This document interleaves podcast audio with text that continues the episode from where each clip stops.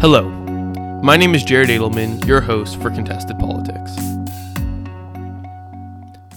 Have you ever read the news or scrolled through Instagram and seen phrases like the Gaza Strip or coral bleaching and thought, I hear about this and it sounds important, but don't really understand what it means?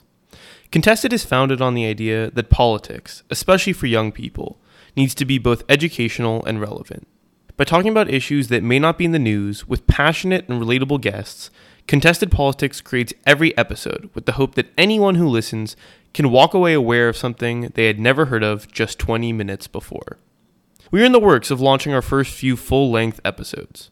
In the meanwhile, feel free to visit our website at contestedpolitics.com, where you can read short blog posts that summarize the news of the day, or request an episode about a topic you feel needs to be talked about. Keep your eyes out for our first full length episode coming out shortly.